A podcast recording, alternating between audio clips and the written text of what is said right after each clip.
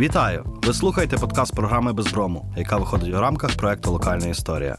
Мене звати Віталій Ляска. Ми говоримо про українське минуле, його відлуння у сучасному та вплив на майбутнє. Гість цього випуску Сергій Стельмах, доктор історичних наук, головний науковий співробітник Інституту всесвітньої історії Академії наук України, фахівець з теоретичних проблем історії, зарубіжної історіографії та історії Німеччини у 19-21 століттях. Пане Сергію, доброго дня. Доброго дня, пане Віталію, і доброго дня всім глядачам.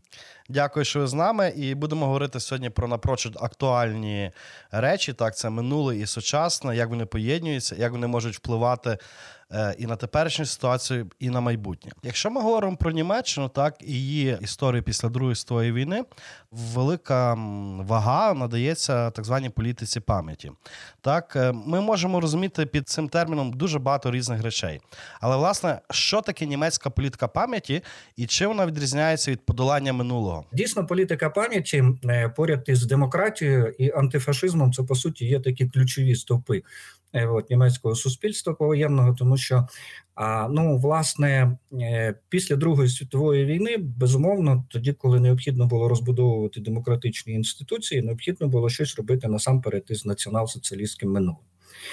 Але при цьому ми повинні дуже добре пам'ятати, що існувало дві Німеччини, як ви знаєте, з 1949 року, тобто Федеративна Республіка Німеччини е, і Німецька Демократична Республіка. Коли ми говоримо про політику пам'яті стосовно націонал-соціалістичного минулого, то ми маємо розрізняти ті процеси, які відбувалися в Федеративній Республіці Німеччини і в Німецькій Демократичній Республіці. В чомусь вони були подібними, а в чомусь вони відрізнялися. І відрізнялися насамперед, тому що ну я думаю, що і наші слухачі знають, що Федеративна Республіка Німеччини насамперед перебувала в зоні трьох окупаційних зон: це е, американська, британська і французька. А Німецька Демократична Республіка перебувала в радянській окупаційній зоні, де знаходилась відповідна радянська військова адміністрація, і зрозуміло, що ідеологічно е, от сім а з 1949 року незалежні країни вони розвивалися від е, абсолютно в інших е, в іншому е, в іншому руслі ідеологічному, скажімо так. Хоча і там, і там проводилася політика денацифікації, і там, і там була своя політика пам'яті.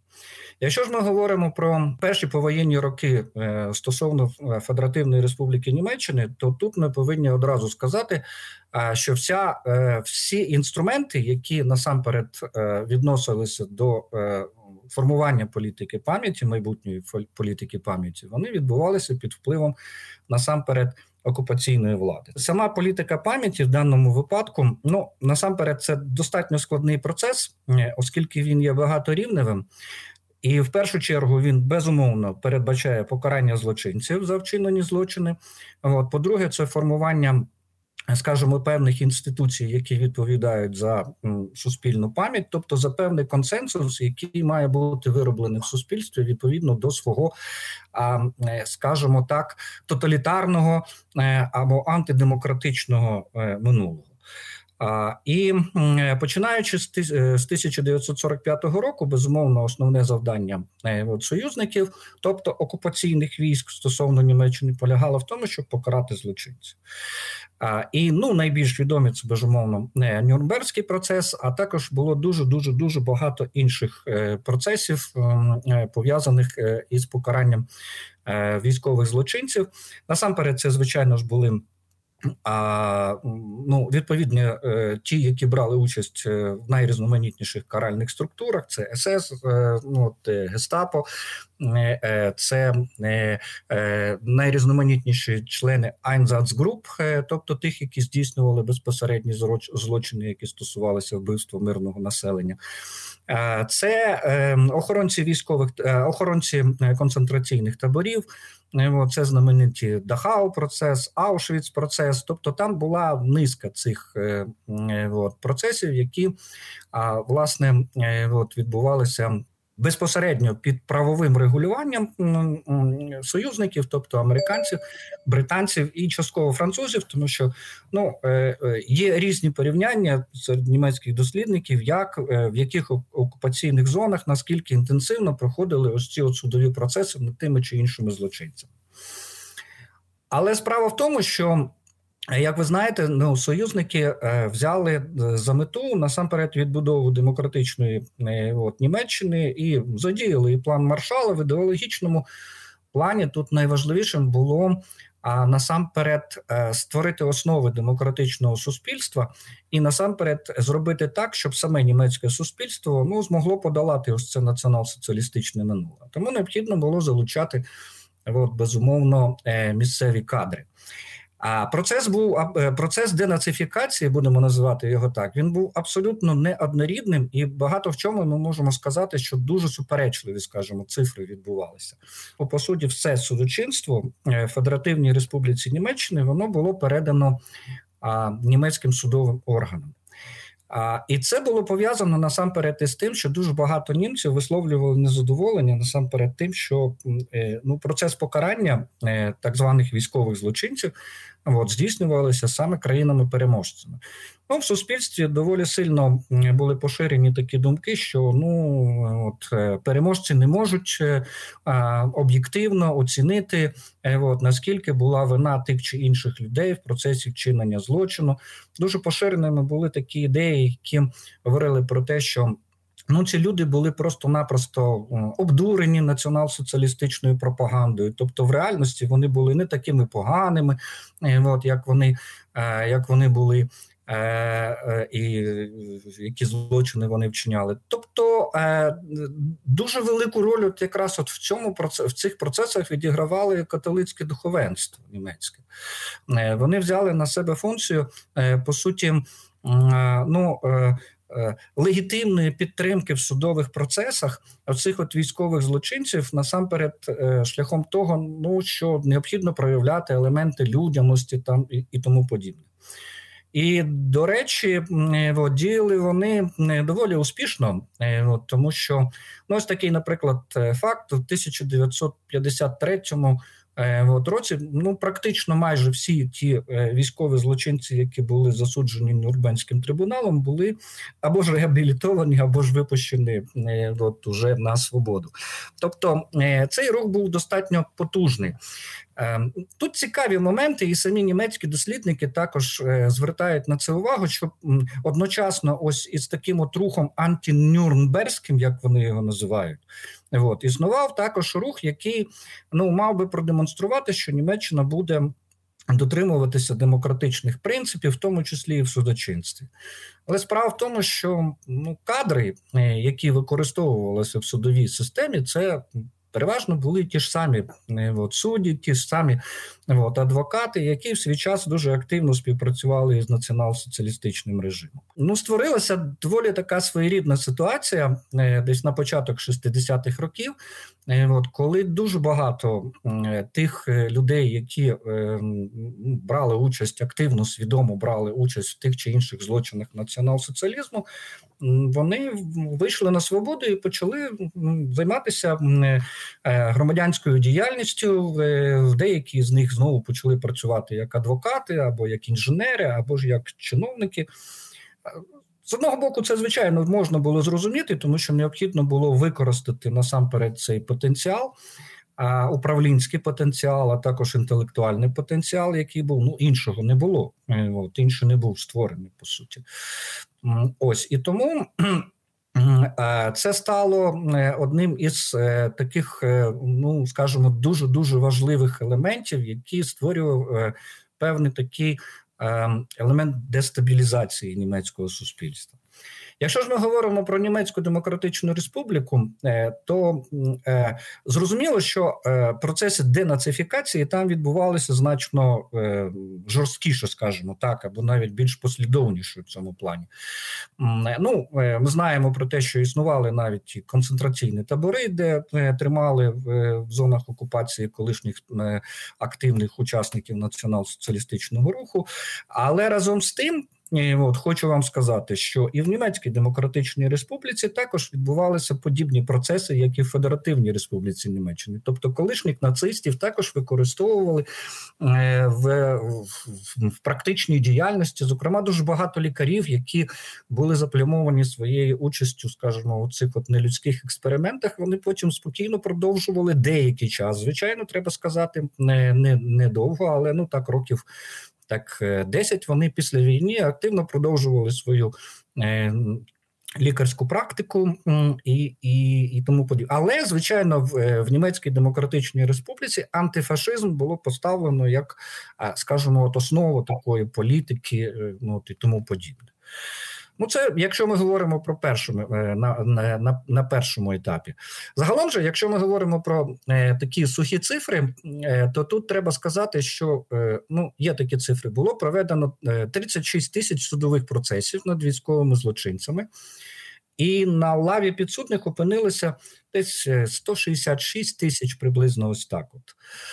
Але парадокс е, і е, полягає в тому, і на це, до речі, звертають німецькі історики, дослідники, що з цієї кількості звинувачувальні вироки отримало 6660 чимось там от, осіб. Тобто, переважна більшість, як ви бачите, із тих, кого засуджували, вони були власне виправдані під тими чи іншими приводами, або ж отримали там якісь умовні терміни.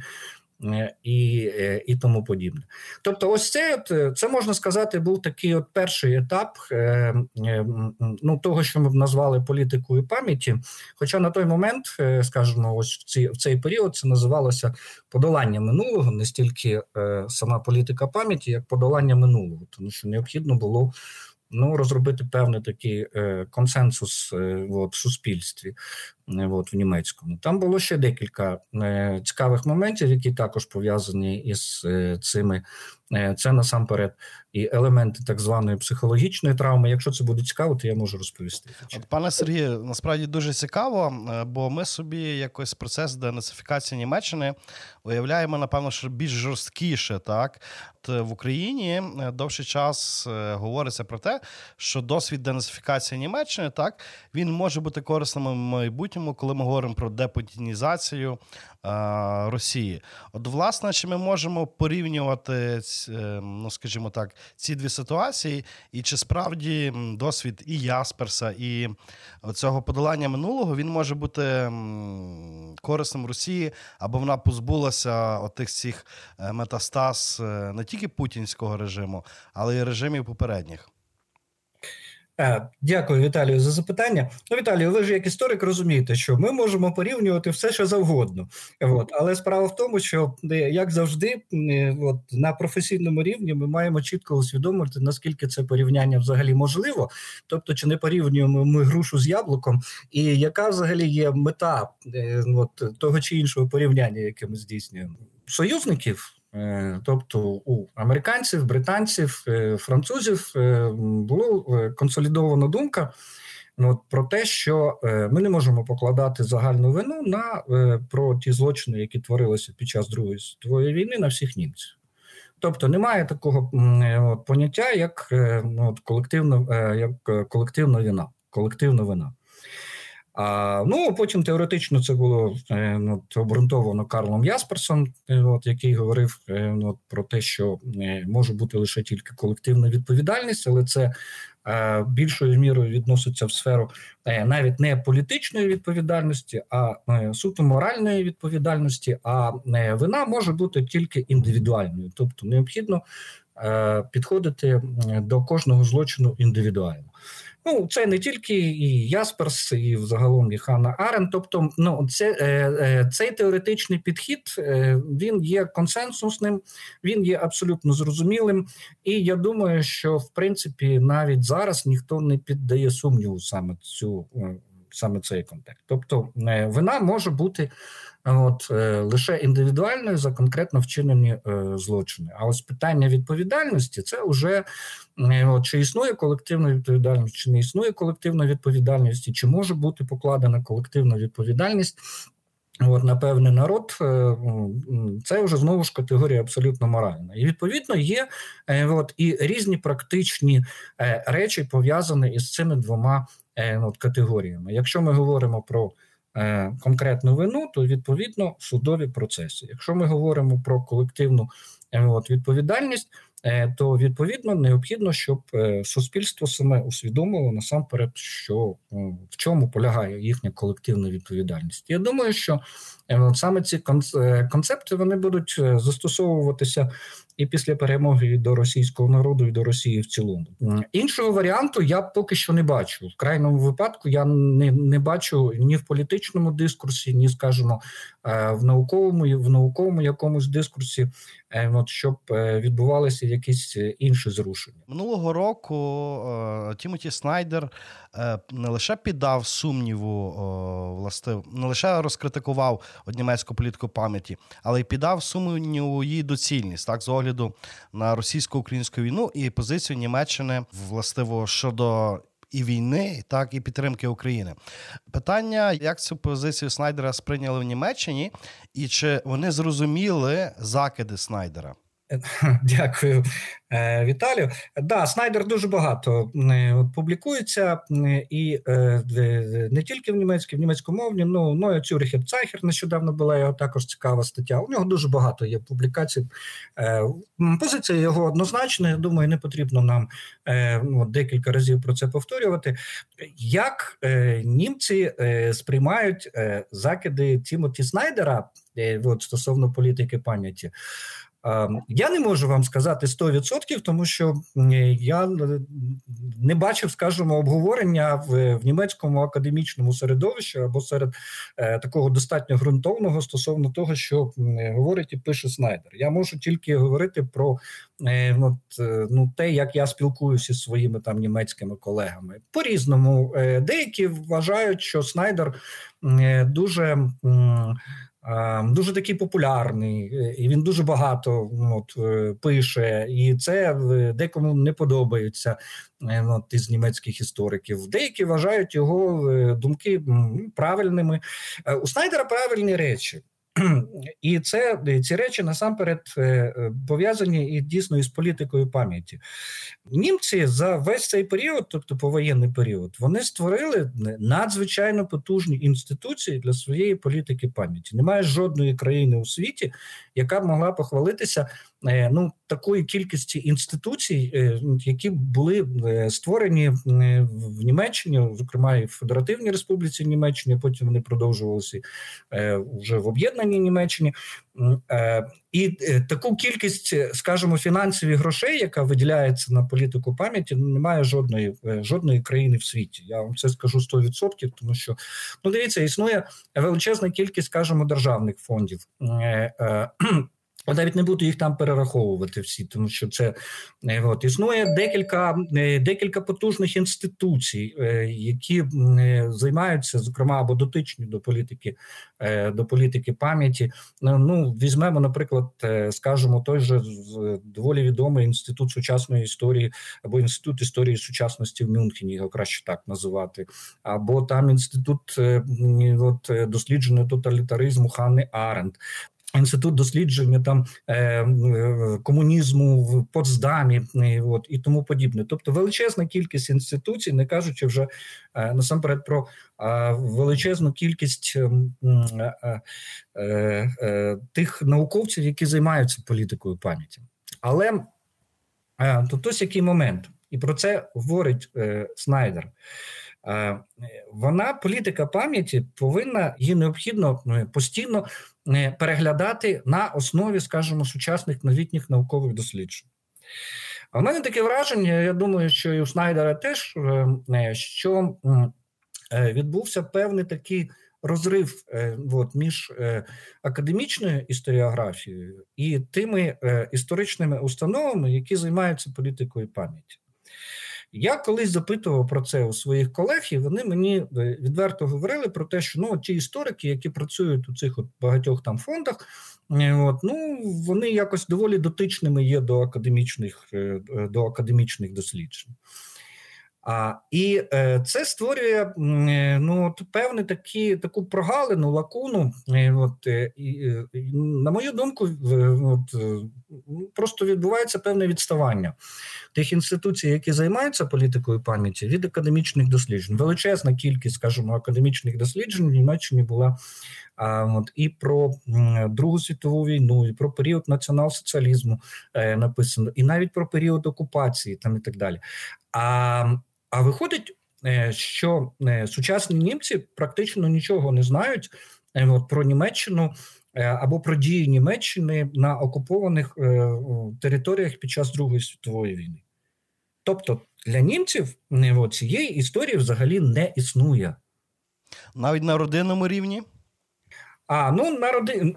На родинному рівні дуже цікаві цифри. У 2015 році е, один із фондів, який займається якраз політикою пам'яті, провів опитування, і 69% німців сучасних заявили у 2015-му, е, що їхні е, предки не брали участі в Другій світовій війні і в період націонал-соціалізму. А і це попри те, що е, як я вже сказав, існує величезна, е, скажімо, мережа е, таких установ, які займаються збереженням політики пам'яті. Ви можете прочитати навіть багатьох періодично, скажімо, з'являються цікаві матеріали про період націонал-соціалізму в, в багатьох німецьких медіа. І так далі. А тобто, ви можете собі уявити ситуацію. Значить, в 1983 році якраз відсвяткували 50-річчя націонал-соціалізму, і вважається, ну так пише, наприклад, німецький історик Норберт Фрай, який займається е, дуже активно якраз періодом е, от, націонал-соціалізму і надзвичайно дуже поважний німецький історик. А з цього моменту, з 1983 е, року, можна можна вважати, що змінилося саме ставлення до націонал-соціалізму. Якщо до цього вважалося, що ну багато було невинними жертвами, да е, намагалися перекласти, скажімо, вину на на фюрера. Тобто, ми е, от, ми не винні, ми були такими білими. Ну, якщо не білими, пухнастими овечками, але вкладено в крайньому випадку е, от, це було ну для нас. От ми хотіли, щоб було щось добре, а вийшло от по суті фаустівське зло. От, от ну от, от такі от у нас. А з 83-го року по суті змінився от, сам акцент от, політиці пам'яті. А де от самі німці не були невинними учасниками, тобто почали говорити про те, що було багато співучасників от, тих чи інших злочинів. А в 1985 році тодішній президент Вайдзекер от він е, навіть визнав 8 е, травня е, днем перемоги над націонал-соціалізмом. Тобто раніше до цього 8 травня взагалі в Німеччині не визначалося. І мало того, в самій політиці пам'яті з того моменту теж змінилися акценти. Якщо раніше більше уваги, скажімо, і в академічних дослідженнях, і в тому числі, скажімо, в в у тих істориків, які працювали в численних фондах, вони більше уваги звертали там на політичну складову, на соціальну складову. Е, то з кінця 80-х років почали більше уваги звертати на індивідуальні практики, тобто як е, от, е, конкретні люди Е, от, сприймали націонал-соціалізм, от, як вони е, яким чином вони брали участь в них, як як змінювалося, скажімо, їхнє ставлення от, до цього і, і так далі. Але бачите, на практиці відбуваються абсолютно ну абсолютно різні речі. Тобто, в теорії ми все все робимо правильно, ми всюди говоримо правильно. От, а в реальності виходить, що якщо 70% населення от, вважає, що їхні предки не брали участь у Другій світовій війні, от, то в такому випадку просто-напросто виходить, що е, результатом цієї політики пам'яті є по суті відторгнення ось цього от, е, травматичного минулого, травматичного досвіду свого покоління. Я ну, приклад, е, візьмемо сучасний такий приклад. Е, знову ж таки, е, ну ми про це можливо будемо говорити. Про ці заклики до миру, які відбуваються зараз.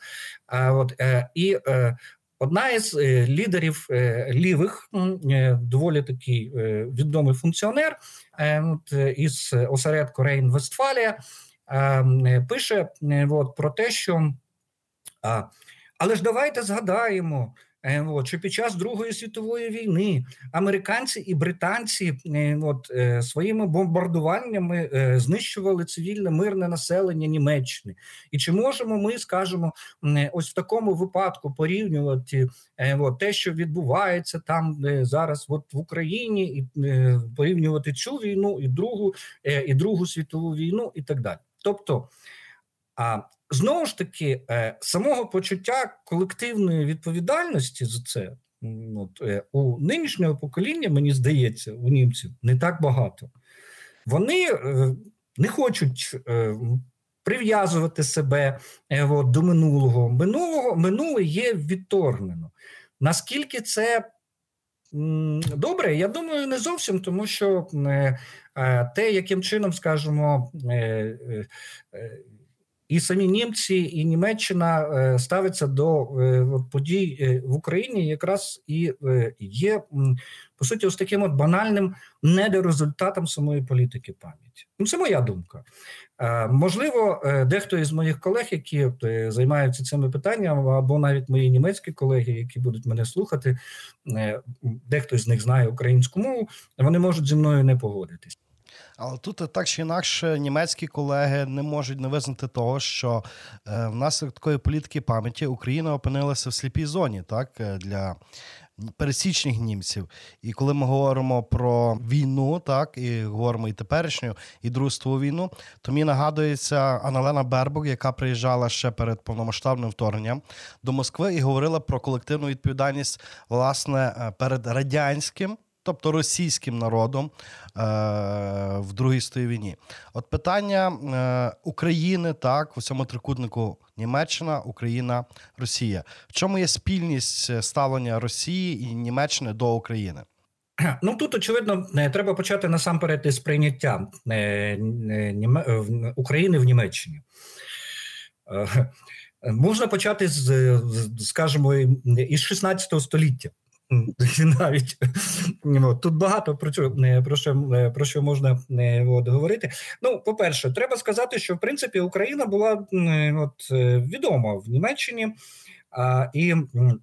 Е, починаючи з 16 століття, да, і писали про козаків, особливо це було пов'язано там е, от, е, із е, подіями 1648-1654 років, зокрема, от, із війнами Богдана Хмельницького, якраз е, тоді дуже багато висвітлювалося і в і в німецькій пресі, і в європейській пресі ці події. От, Тому ну інша справа, звичайно. Е, яка кількість людей от, все це сприймала або е, читала цю пресу? От, Але те, що от, е, Україна абсолютно не була такою тера інкогнітою, скажімо, на карті от, Європи, сказати не можна. Інша справа, як вони сприймали от, Україну. Ну і багато було і подорожніх, найрізноманітніших от, подорожей, і і німецькі історики, зокрема той же Енгель писав про Україну, і, і про Україну згадували. Ем, але тут є два таких дуже цікавих моменти, які пов'язані насамперед, яка оптика, через яку оптику вони сприймали це. Е, спочатку Україна сприймалася через е, польську оптику. Тому що е, ну, коли йшлося йшлося про козацькі війни, то безумовно йшлося насамперед про війни, які відбувалися для європейців на території Польщі.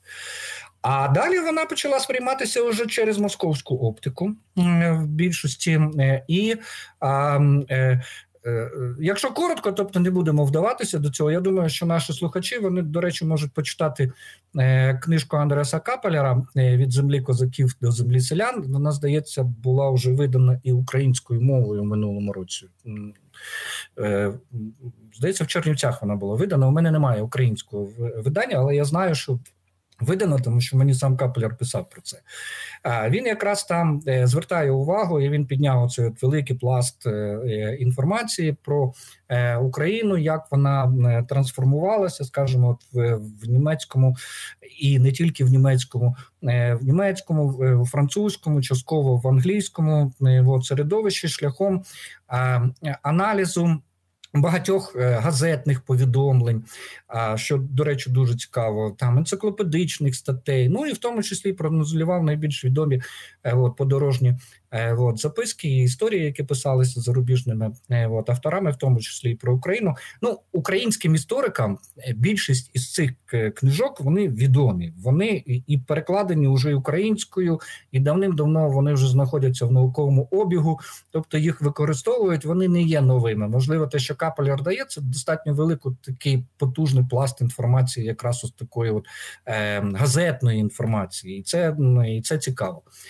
А, Але а, власне е, сам погляд, ну фактично до початку ХХ століття, тобто до Першої світової війни, і навіть потім під час Першої світової війни, погляд на Україну був такий: це варварська країна, вони є варварами. А е, Україна ніколи не була суб'єктом самостійним суб'єктом політичним, зрозуміло. Ем, е, це в основному селяни е, в Україні родюча земля. Е, і ну ось власне стабільний стандартний набір штампів, от який був характерний, скажімо, для європейського суспільства, які дивилися на схід як на певну таку територію, яку необхідно колонізувати, колонізувати, тобто зробити із цих варварів цивілізованих. І, і, і, і хочу вам сказати, що цей погляд е, на Україну е, він багато в чому залишався навіть до, до минулого року. Е, і знаєте, навіть спілкуючись, скажімо, на побутовому рівні там із деякими німцями, ти і зараз відчуваєш от таку от певну таку імперську зверхність. От що, от ну ми в Німеччині, ми така високорозвинена країна. А от Україна це країна, яка розвивається. Е, хоча ти так, якщо подивишся, і потім е, сам собі скажеш, і іноді говориш. А ви знаєте, що ми в деяких сферах взагалі-то от, на дві на три голови вище ніж ви. Ось і е, ну, залізниця у нас навіть під час бомбардувань ходить вчасно і не запізнюється на 2-3 години. А і е, ми живемо в е, смартфоні е, от, за рівнем комп'ютеризації. Ми, мабуть, на 2-3 голови вище ніж сучасна Німеччина. Тому що те, що ми, вибачте, робимо е, от у себе в Україні за 2-3 секунди, е, ну шляхом усіляких там електронних от, речей, то в Німеччині тут доводиться іноді робити це протягом півгодини. От, і після цього у тебе вже просто не вистачає терпіння, і ти думаєш, боже ж мій, на якому ж рівні інформат, інформатизації вони тут чи цифровізації вони тут знаходяться. Так що, от оце це що стосується зокрема ставлення От, до е, до України. А зрозуміло, що точно таке ж імперське ставлення е, от, е, у німців було до України, як і у росіян, тому що от, ну, Росія для них це велика імперська держава. Безумовно, вона так чи інакше завжди тривалий час була суб'єктом от, міжнародної політики. І Часто Німеччина потерпала от, від, від Росії або навпаки. І Е, і тому нічого немає дивного в тому, що е, от, німці ототожнювали насамперед е, от, всі жертви Другої світової війни насамперед із росіянами. Це з одного боку. От, тобто, це такий ментальний образ, який вони який був створений, скажімо, в Німеччині стосовно України. А другий момент був пов'язаний насамперед уже з повоєнним періодом, і насамперед із так званої Остполітік, от яку проводили соціал-демократи і на чолі з е, Віллі Брантом. Ще одна священна корова е, для німецьких соціал-демократів. Е, от вони вважали цю політик ну, успішною, надзвичайно і, і незмінною, і її треба було постійно дотримуватися саме цих от, традицій. А справа в тому, що ну сама саме співробітництво е, із е, радянським союзом тоді це по суті для них був було співробітництво ну, от, із Росією. А і першим, що було створено після того, як от, Віллі Бранд став канцлером, і почалася реалізація цієї от, політики, це такі економічні Е, економічні там департаменти найрізноманітніші, які почали займатися безумовно розвитком торгівлі е, от, із радянським союзом, і в першу чергу безумовно це енергоносії. Тобто, а от ми свою вину провину перед радянським союзом, а ми зможемо загладити шляхом того, що ми будемо з ним торгувати в першу чергу. А, ну, взаємовигідно, безумовно, тому що от, але і тим самим от через торгівлю е, між нами відбудеться от, своєрідне зближення. І і це дасть власне можливість ну певною мірою, скажімо, ну нашу провину за другу світову війну, от якимось чином, от власне загладити. Але тут ну, питання компромісів, пане Сергію. Так, коли ми говоримо про східну політику і, наприклад, солідарність Польщі, яку Німеччина готова була. Ну, скажімо так, е, закрити очі на її придушення. Так, питання от межі компромісів. Е, наскільки Німеччина готова була закривати очі на утиски проти демократії, так, і властиво на догоду цьому своєму північному союзнику? На все вона була готова закривати очі, тому що. Починаючи е, уже з 80-х е, років ХХ століття, по суті, вся їхня політика, яка стосувалася східної Європи, це була реал-політик першу чергу необхідно враховувати власні інтереси, е, і е, ці інтереси вони насамперед лежать е, безумовно є ключовими у вирішенні тих чи інших зовнішньополітичних моментів. То дивіться, сьогодні цікава стаття з'явилася в Діцайт, таке розслідування стосовно того, як же ж лобіювалося, скажімо, в Німеччині газогін Північний потік. 2 От от е, такі цікаві факти наводять. Значить, е, в 2017 році, тоді, коли вони почали обговорювати, це ж уже бачите, після анексії Криму, це якраз уже період е, канцлерства Меркель, яка також активно лобіювала Північний потік. 2 а виявляється, що одна із е, е, один із інститутів, який займається якраз проблемами енергетики, знаходиться він в Кьольні, провів от, відповідне дослідження. За цим дослідженням вони зробили висновок, що от за рахунок, скажімо, побудови північного потоку, 2 буде зекономлено 25 мільярдів євро. І тоді, коли почалося е, насамперед будівництво е, північного потоку, 2 е, от Німеччина усіляко тиснула на сусідні країни, зокрема на там на Данію, які намагалися певним чином там чинити опір цьому або на інші країни. От, ну такими фразами, от кожного дня затримки введення північного потоку європейці втрачають от, 25 мільйонів євро. Ось такими от фразами. Виявляється, що замовником е, от, цього дослідження е, от, був ніхто інший, як Газпром. А, І е, після цього е, вже де і, і до речі, ці це дослідження вже навіть зникло, скажімо, із сторінки цього інституту, тому що ну це ж вже не популярно зараз про це говорити. Але весь цей час е, от, всі ці цифри вони е, от, вони були е, от, їх використовували. Е, от, при цьому незалежні Дослідники, в тому числі американські дослідники, вони вже підтвердили те, що це дослідження воно не відповідає дійсності. Ніякої економії в 25 мільярдів євро бути не могло, тому що не були враховані там, скажімо, економічні показники зростання, падіння там ціни ринкової ціни на е, от, на ну я не економіст, тому я не буду просто-напросто. Якщо комусь цікаво, я можете в, в сьогоднішньому сайті Die Zeit і це прочитати. А Тобто е, от, елементи е, от, лобіювання, або ось, наприклад, ще один е, ще сьогоднішня інформація вже в Der Spiegel. А, Значить, Хабек, це от, віце-канцлер, от, міністр економіки, пропонує ввести от, допоміжні ну не санкції, а допоміжні правила для німецьких фірм, де обов'язково поставити одним із елементів те, що от ті комплектуючі, які вони продають країнам Азії, а це зокрема йдеться про Азербайджан, е, от, Казахстан, Вірменію, німецькі комплектуючі, які вони значить поставляють туди, е, от, але обов'язково має бути, що оці от елементи не можуть бути передані Росії.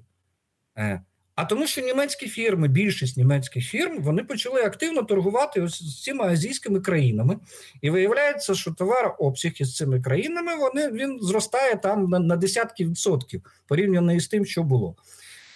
Але всі ці е, і деталі, е, от, і, і товари, які поставляються в ці країни, вони чомусь опиняються в Росії. В тому числі, скажімо, і ті е, елементи, е, електронні чіпи, да, які мають подвійне призначення, тобто яких можна використовувати і, скажімо, в пральних машинах, і для того, щоб їх укомплектувати е, от, е, ну, військову зброю для для того, щоб е, от, е, оновити. І що відбувається? Відбувається, що німецький бізнес не задоволений такими рішеннями Хабека тому що це він вважає, що це утисками от. Ось вам просто конкретні е, результати того, яким чином е, власне ця от Осполітік, от вона по суті стала реалполітік, де де враховувала абсолютно власні інтереси, от інтереси, інтереси Німеччини. Зрозуміло, що зараз, після того як розпочалася от війна після 24 лютого повномасштабна агресія в Україні. От ситуація в Німеччині, в Німеччині дещо погіршилася в плані інфляції, е, і це впливає от, на багато настроїв е, от, німецького населення. Ну, от, Наприклад, цифра, те, що там е, більше 40% от, німців от, вони виступають за те, щоб розпочати переговори от, навіть шляхом компромісу от, з Росією, що Україну ну, необхідно. Ну, певною мірою натиснути на неї, змусити от, почати переговори. Е, І відповідним чином це є дуже багато таких настроїв в Німеччині, але це є наслідком якраз ось цієї от е, недалекоглядної політики, яка по суті прив'язала е, Німеччину, посадила на газову голку на дешеві енергоносії, і, і е, ну, німцям так було спокійно жити. Тобто Нібито ми про націонал-соціалістичне минуле забули, е, а нам комфортно нам комфортно отримувати дешеві енергоносії. Ми країна, яка експортує, е, ми країна, яка розвивається. Тобто, я ж кажу, нам жити комфортно, тому на все інше ми звертати увагу не будемо. Тим паче на Польщу, на Україну там або на країни Балтії. Е, це все східна Європа, це все варвари. Вони не цивілізовані, вони живуть не так, як ми, не живуть за такими принципами, як ми.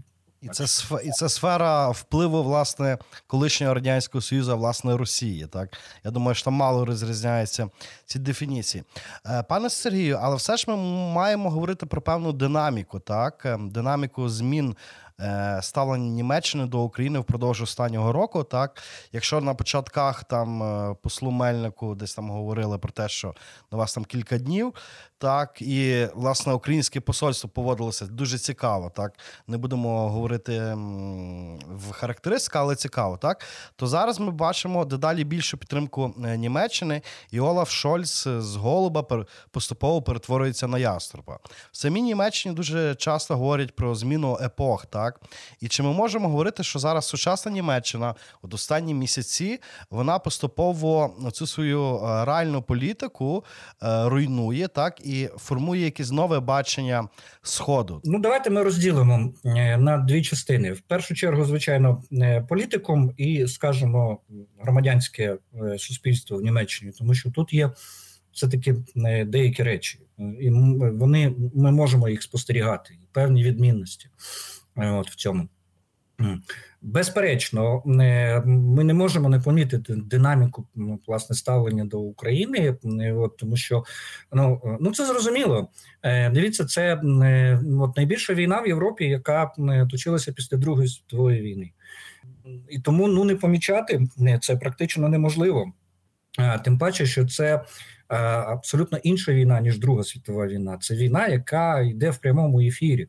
Е, от, Оскільки засоби масової інформації і соціальні мережі, і те, що ми бачимо, ми буквально миттєво отримуємо інформацію. Ми бачимо всі ті жахи, які відбуваються, скажімо, е, от, і в і в Маріуполі, і от, і в Бучі, і під Вугледаром, і, е, от, і, і під Бахмутом, і під, і під Солидаром, і так далі. Нехтувати такими речами безумовно неможливо. По-друге, все таки Німеччина така класична постнаціональна держава, яка ну, так чи інакше, але віддала частину своїх е, повноважень Е, загальноєвропейським органам, е, і вона є е, членом Європейського союзу і членом НАТО. І зрозуміло, що все таки міжнародне право є є основою, скажімо, для існування нинішнього міжнародного правопорядку. І те, що Росія порушила міжнародне право, у Німеччині ні в кого не викликає жодного сумніву, навіть скажімо, у найбільш найбільших критиків от, позиції уряду Олафа Шольца і, скажімо, противників постачання озброєння в Україні. От, Це перше. Тому не реагувати на такі речі, звичайно, неможливо було. Інша справа, що Сама зовнішня політика Німеччини за часів Меркель вона була доволі така специфічна. Е, тобто вона Німеччина ніколи не е, е, не була лідером у прийнятті або в якихось зовнішньополітичних ініціативах. Ну було навіть так, що Шрёдер, ви ж пам'ятаєте, відмовився від участі в коаліції в Іраку. Тобто іноді вони брали на себе навіть ось такі от е, скажімо, акції е, міжнародного характеру, де десь виступали проти, скажімо, але в цілому вони все-таки слідували загальному руслу ЄС. Знаєте, якось Меркель е, вона сказала на одному із з'їздів от, ХДС своєї партії, що я схожа на я схожа на жабу, яка впала в зимову сплячку. Це її основна це її фраза. Е, от, По суті, вся її політика була якраз зовнішня політика, приблизно ось такого ось такого плану. Ну і про неї говорили, що Меркель була а, схі, е, західною німкенію в питаннях внутрішньої політики і східною німкенію в питаннях е, зовнішньої політики. Ну, е, по-перше, вона чомусь е, вирішила, що вона найкраще всіх знає Путіна і розуміє Путіна. Можливо, це тому, що вона там знає російську мову, і вони спілкувалися от, російською і періодично німецькою. Хоча, як кажуть, Путін краще знає німецьку, ніж Меркель Меркель російську. Тому якихось зовнішньополітичних ініціатив, скажімо, Німеччина в цей період Меркель вона не проявляла. По-друге, ще один дуже такий важливий момент, який розпочався із Шрёдера, це насамперед скорочення Бундесверу. На початку 90-х е, років Бундесвер нараховував 500 тисяч осіб е, і 2 тисячі наших знаменитих лео, е, от, леопардів. Можете собі уявити. От. Е, зараз е, от, він е, значно скорочений, і ми постійно читаємо, ну просто значно скорочений. Ми постійно читаємо, що от, то у них постійні проблеми, скажімо, із озброєнням, із технікою. От, Щось там не літає, щось там не стріляє, щось там не плаває. І, взагалі, Бундесвер знаходиться в жахливому стані. Ну, нинішній міністр Пісторіус намагається зробити от щось. Це це, це просто-напросто хронічне е, недофінансування самого Бундесверу. Е, за правилами НАТО, як ви знаєте, значить кожна держава має виділяти на е, утримання своєї армії 2% від валового національного продукту. Ну, то явіть собі, якщо в 2000 ніколи Німеччина от, не дотримувалася цього правила. Ніколи вона не дотримувалася. Максимум, скільки вони виділяли, там 1,25 чи 1,5%. В 2017 році соціал-демократи, які йшли на вибори, так е, коли їм сказали, що треба, значить, е, необхідно підвищити видатки до 2%, сказали, а навіщо нам це робити? О, це неправильний крок. Тобто відмовилися від багатьох речей, от, які е, от, які, які потрібно було. Ну зараз Пісторіус говорить про те, що ці 2% це має бути мінімально. При цьому не забувайте, що Росія весь цей час вона витрачала на е, от, на свій оборонний бюджет мінімум 6% від валового національного продукту. А і тому е, безумовно, 24 е, лютого Німеччина опинилася в такій от ситуації, коли з одного боку, е, от у них і немає можливості щось прийняти, якісь там кардинальні рішення. А з іншого боку, є достатньо такий великий страх того, що а якщо дійсно от почнеться велика європейська війна, то по суті Німеччині нема чим захищатися. Як такої армії немає. Е, от і е, перші оці от коливання е, на на початку от, німецького уряду. Ну ми пам'ятаємо ці ганебні 500 500 шаломів, да от яка от Крістін Ламберг там пообіцяла виділити от України. От зрештою, поступово все таки цей процес пішов. Я так вважаю, що він більшою великою мірою от, пішов під впливом двох факторів. Перший фактор це безумовно те, що українська армія і українці продемонстрували, що вони можуть захищатися, е, от і що е, армія. Е, е, Росії вона не є другою армією світу, яку неможливо перемогти, а ми їх можемо перемогти. Насамперед, це звичайно ж героїчний опер українців. По-друге, це дуже сильний тиск західних союзників, в першу чергу, безумовно, Сполучених Штатів Америки, і цей тиск на е, Федеративну Республіку Німеччини, і в тому числі і союзників на сході, зокрема і Польщі, і країн Балтії, і тому подібне. Тому що ви ж пам'ятаєте, що у нас постійно в медіа було дуже багато інформації про те, яким чином тиснуть на на Німеччину не тільки американці, але і е, союзники на сході, які завжди говорили, що Німеччина ось. Е, і так, і так, і так, і вона не встигає, вона не дає. І безумовно, от і тиск всередині, всередині суспільства німецького теж був, і цього також не потрібно недооцінювати тому що в минулому році, особливо в першій половині, скажімо, і влітку минулого року, дуже багато німців е, були налаштовані на те, щоб е, якомога більше допомагати Україні, і не тільки ну, шляхом там підтримки біженців, е, що до речі, вони зробили дуже багато. Тут е, треба віддати їм належне, але і також надавати зброю, і йшлося навіть і тоді вже влітку говорилося про те, що необхідно надавати і важке озброєння, танки, бронетранспортери, мардер. І зрозуміло, що всі ці фактори вони так чи інакше, але вони спонукали Е, от тому, що уряд е, е, е, зрушив, і сама коаліція в самій коаліції дуже сильні такі проукраїнські настрої у партії зелених, і це а це достатньо сильна політична сила оскільки вони набирають абсолютно спокійно, там 17-18%, а то іноді більше. Так що з ними теж треба рахуватися. Розуміло, що соціал-демократам доводилося е, балансувати, знаходити якийсь баланс інтересів в цьому плані. Але я думаю, що саме ці фактори вона змусили е, змінити абсолютно. Ем, можна сказати ще один фактор, е, який пов'язаний насамперед із тим, що ем, це зміна у ході самої війни. Це ті страшенні бомбардування, які ми е, ну, от Росія почала піддавати мирне українське населення, зокрема ракетні обстріли, зокрема удари по е, е, українській енергосистемі. Е, це також ще один із факторів, які, е, на мою думку, також сприяв зміні позиції Німеччини, оскільки він продемонстрував те, що це це війна не за правилами, е, це війна проти цивільного населення, і це та е, війна, де з агресором не можна домовитися. І тому е, ось такі, скажімо, зміна риторики ем, Олафа Шольца, вона, я думаю, от фактори вони сприяли саме цьому. А Це ще дуже цікава річ. Е, ну, Ми знаємо так, що Європа, зокрема Німеччина, була подивована героїчним опором е, українства. Я говорю українства загалом і військових наших, і цивільних. Ось і мені тут на згадку спадає нещодавні соціологічне опитування в Німеччині. Так це в лютому цього року було. Власне, воно стосувалося того, а що було би з вами, так якщо б на вас що країну напав хтось, так то лише 5% німців готові би були взяти зброю до рук, так. 33% е, би продовжували звичне життя, а 24% би виїхали е, за кордон. От питання німецьке суспільство, так воно є пацифістичне, і якщо так, то чи не політика пам'яті це зумовила?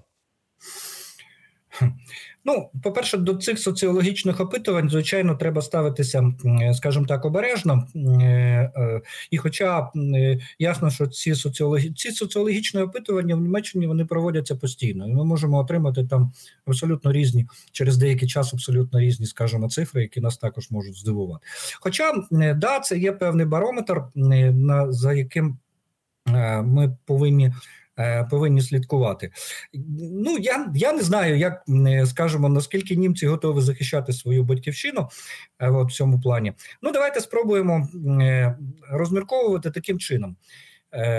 Ну, Перед цим ми говорили про про політику, про Zeitenwende, да, про зміну епох, скажімо, в політиці серед політикуму. Це помітно і помітно навіть тим, що і та ж соціал-демократична партія і провідні соціал-демократи вони зараз все більше і більше і більше говорять про те, що ми там допускалися помилки стосовно Росії. Е, от і ми повинні будувати е, от, мир тепер в Європі без Росії або проти Росії. Вірніше вони навіть так От про це кажуть. Тобто, і ну в переважній більшості, скажімо, тих політичних партій, які знаходяться на Олімпі, за виключенням, скажімо, цих аутсайдерів, там альтернатива для Німеччини, і частково це ділінки, от, тобто ліві. Але ну консенсус досягнути в цьому плані серед політиків. Можуть бути там різні, скажімо, е, дебати от, е, внутрішні, але в цілому, в принципі, скажімо, тут да. Що стосується суспільства, тут тут ситуація мені здається набагато складніша, і складніше вона насамперед і не тільки е, це пов'язано, скажімо, з минулим Німеччини, але це пов'язано і із інтелектуальним середовищем самої Німеччини, тобто і з тим, що ми говоримо плюралізм, да, і з тим, що ми говоримо демократія, е, і з тим, що ми можемо почути найрізноманітніші просто точки зору і думки з цього приводу. Багато є Е, багато є таких популістських, е, скажімо, політиків. Ну згадаємо, хоча в минулому році там було дуже багато найрізноманітніших там відкритих листів до канцлера Шольца. Е, от, Ну та ж таки Аліса Шварцер, ця відома феміністка, от яка є видавцем такого відомого журналу Емма організувала там відкритий лист, який попід, який підписали дуже багато таких знаних німецьких інтелектуалів.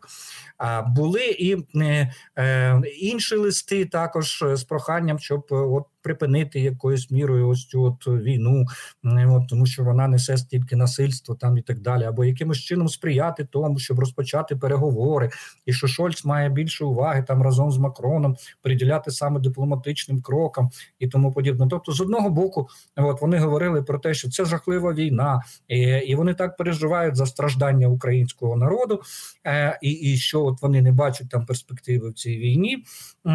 А, а з іншого боку, ну, вони е, і закликали якраз до тих речей, які для нас е, були абсолютно неприйнятними, тому що е, ми то прекрасно розуміли.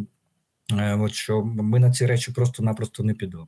Не підемо. Спочатку цього року, після а, після того як було прийнято рішення про виділення Україні танків, зокрема леопарди, да, була створена леопардова коаліція, і коли от е, сам німецький уряд якраз прийняв рішення про постачання важкого озброєння в Україну. Хоча до цього, як ви знаєте, і так були там артилерійські системи, зенітні системи, але в основному це е, от, е, проблема була з танками. Знову підняли от, е, голову.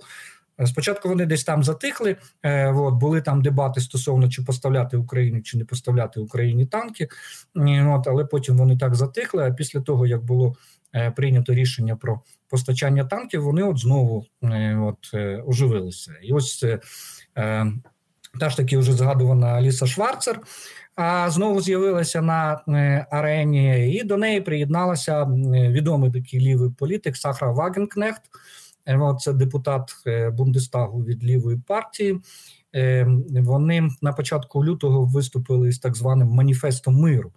Е, і а потім і цей маніфест, до речі, от підписало ну за їхнім твердженням от 600 тисяч осіб.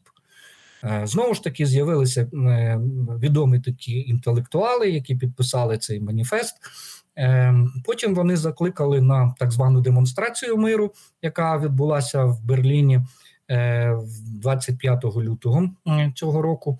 Щоправда, якщо маніфест підписали 600 тисяч, то на демонстрації було лише 13 тисяч.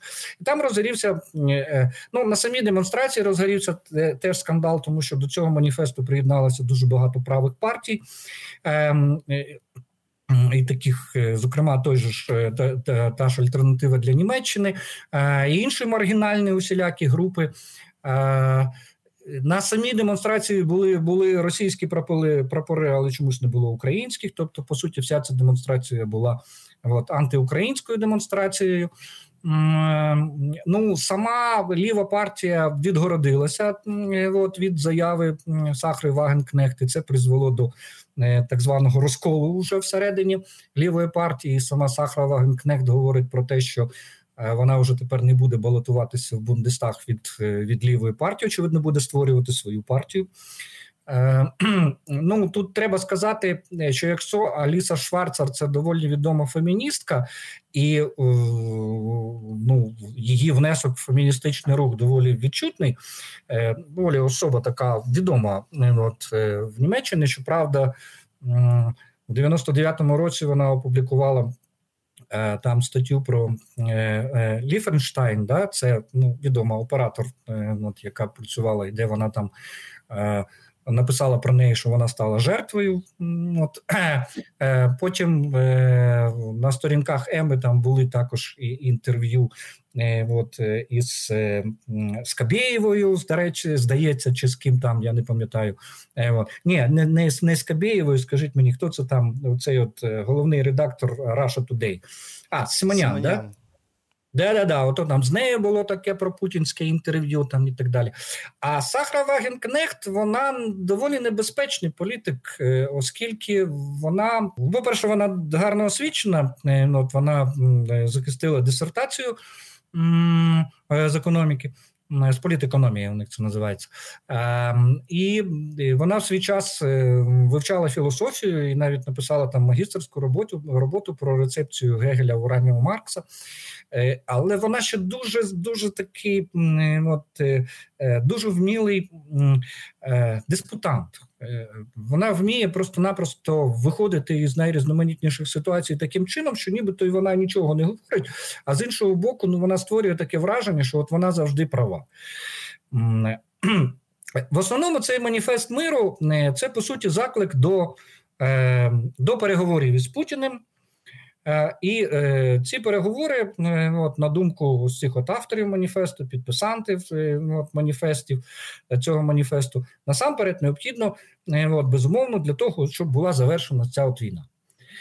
Яким чином вона має бути завершена? Які мають бути, скажімо, е, ці переговори? Безумовно, вони про це не пишуть, вони про це не кажуть. Але головне, це от от ми, значить, ми пацифісти, наш пацифізм. А це означає, що будь-яка війна е, війна вона є для нас е, от, непридатною і тому і тому подібне. А доволі небезпечний от, рух, але, як на мене, більш небезпечним е, є все-таки е, більш потужний такий інтелектуальний рівень в Німеччині, який викликає в мене певне здивування.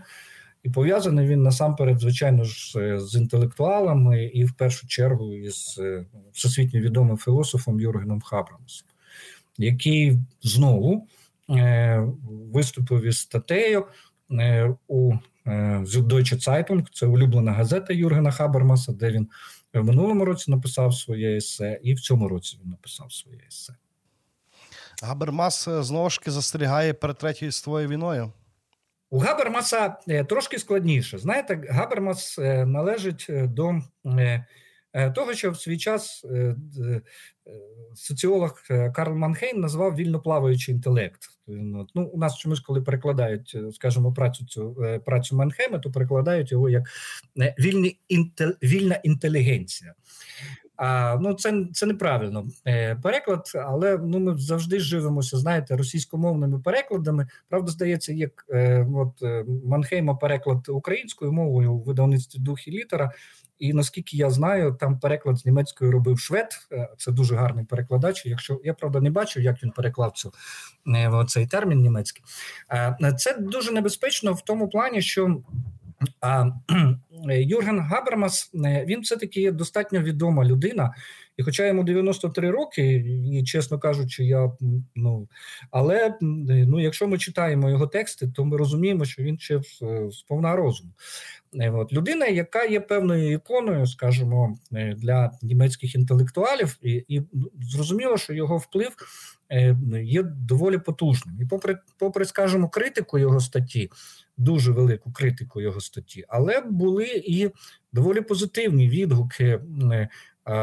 На цю його статтю, яка так і так і називається заклик до миру. Я зараз знову перевірю, щоб не щоб не бути голослівним. Вона десь десь навіть у мене Е, у мене відкрита. Да, Заклик до переговорів. Ось так от вона називається, якщо перекласти її е, от, українською мовою.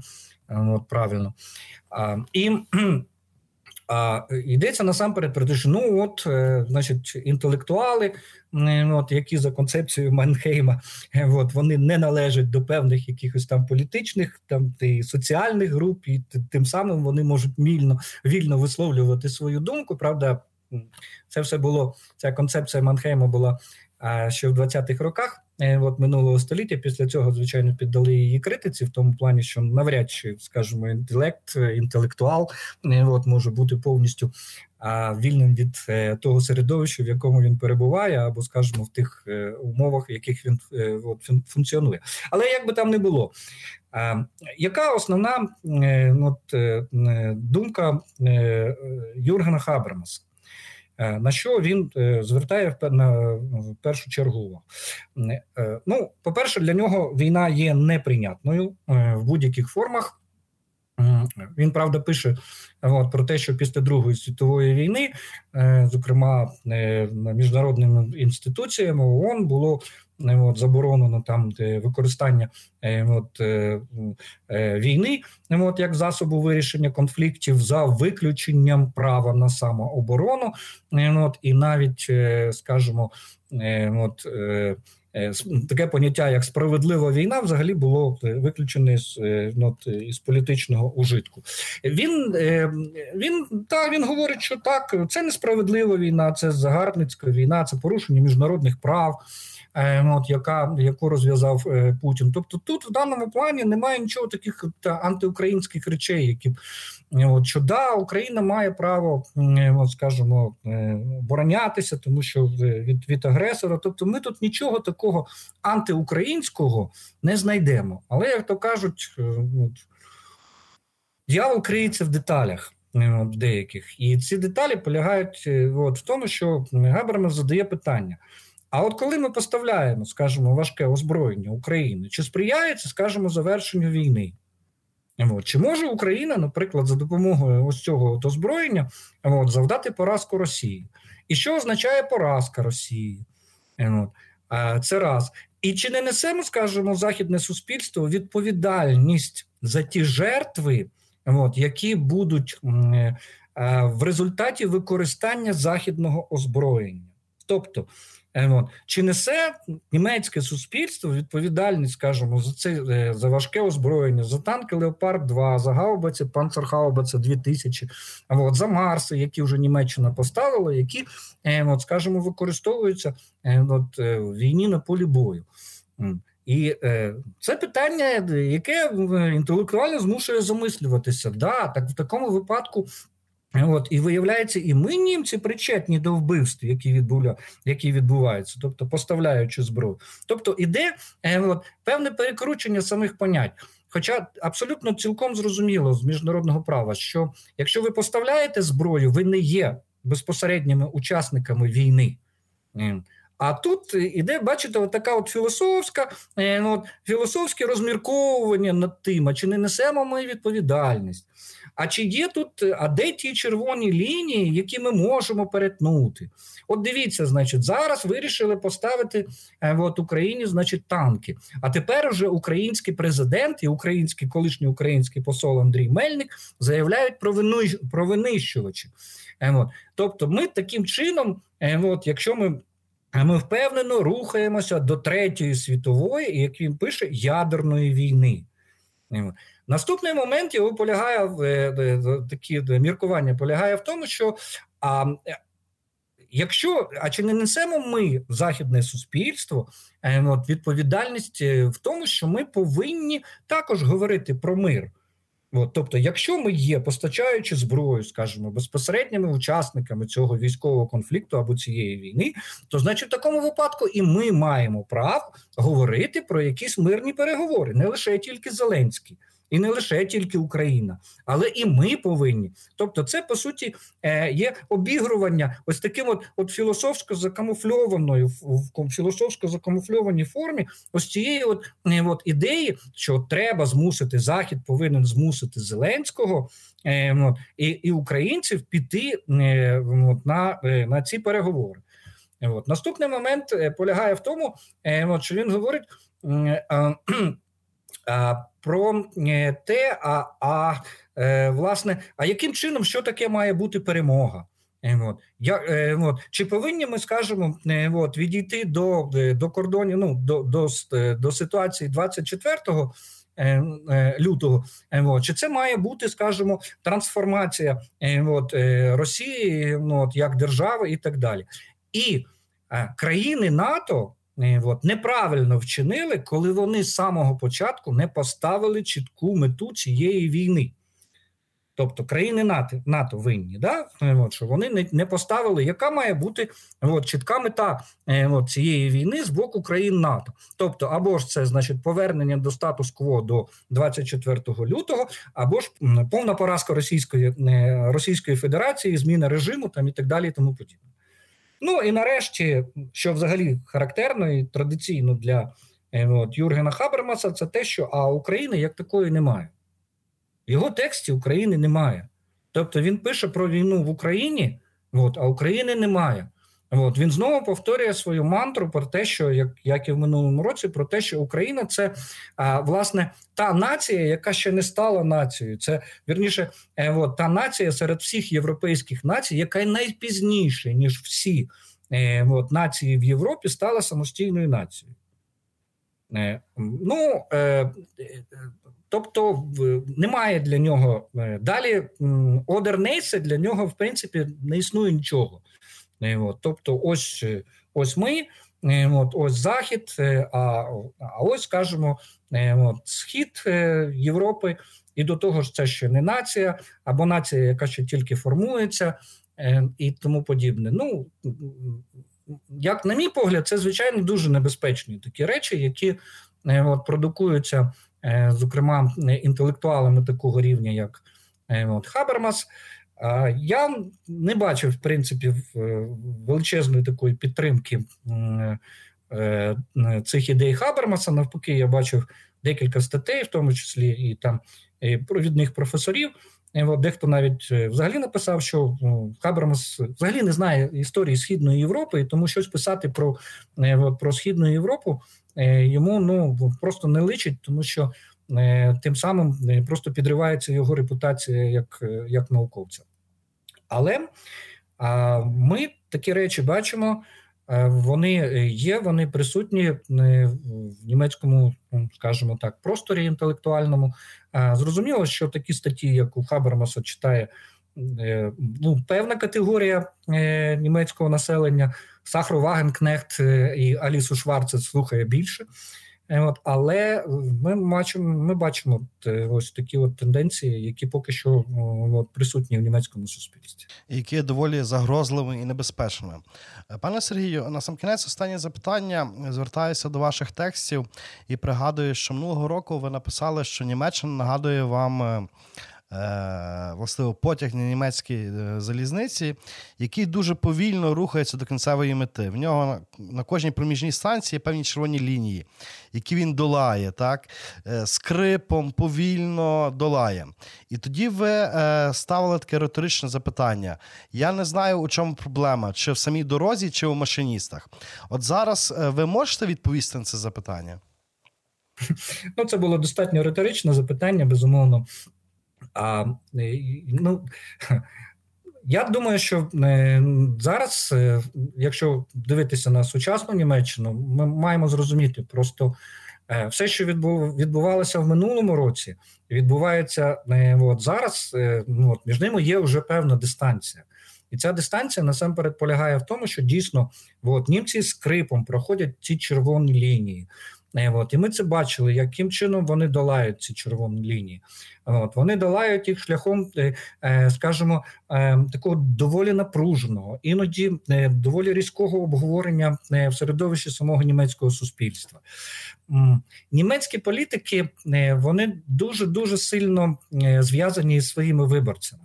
Е, от. І елемент публічності е, в в Німеччині, і елемент ось цього от обговорення він дуже важливий і він дуже сильно впливає.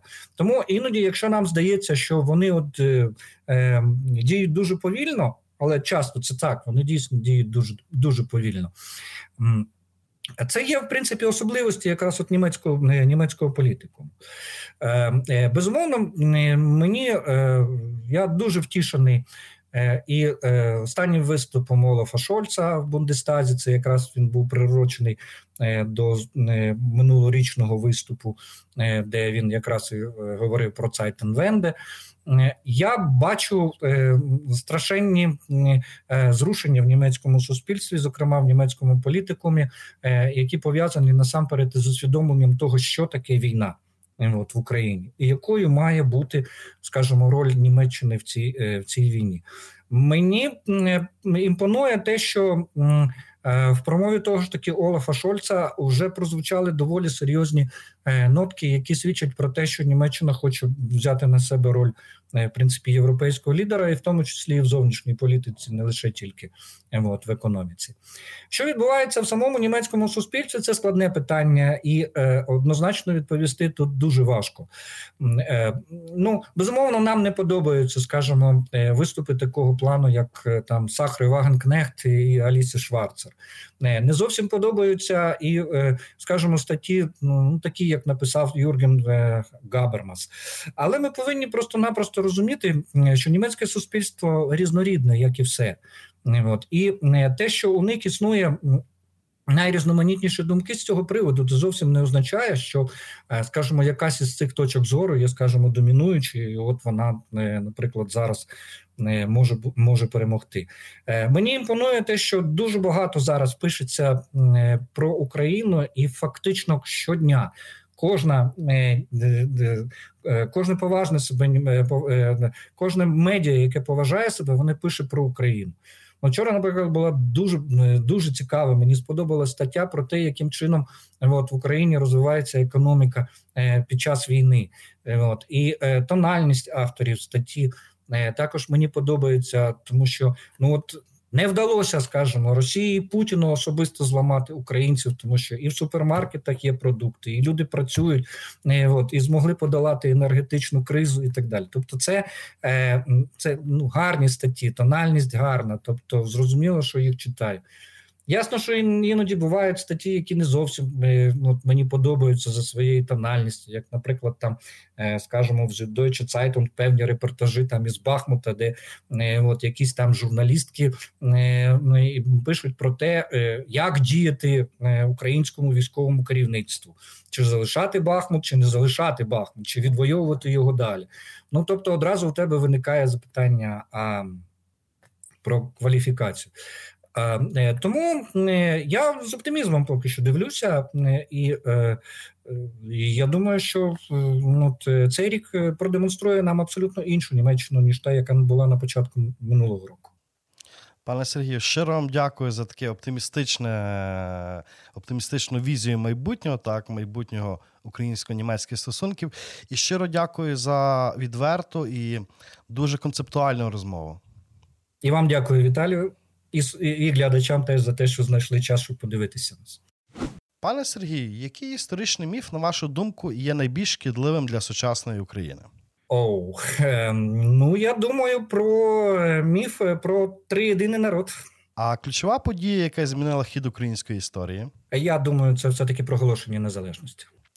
А хто з українців відіграв важливу роль в нашому минулому, але про нього ми або мало знаємо, або геть нічого не знаємо? Ну, Для мене важливий Михайло Драгоманов з його ідеями. Е, продовжіть, будь ласка, фразу Історія важлива, тому що. Історія важлива, тому що вона дає е, нам можливість зрозуміти е, сьогодення. За Володимиром Виниченком українську історію неможливо читати без брому. От наскільки стереотип нації жертви визначає нас сьогодні? На жаль, поки що визначає. Ця віктимізація вона є, існує. Думаю, що це не дуже добре.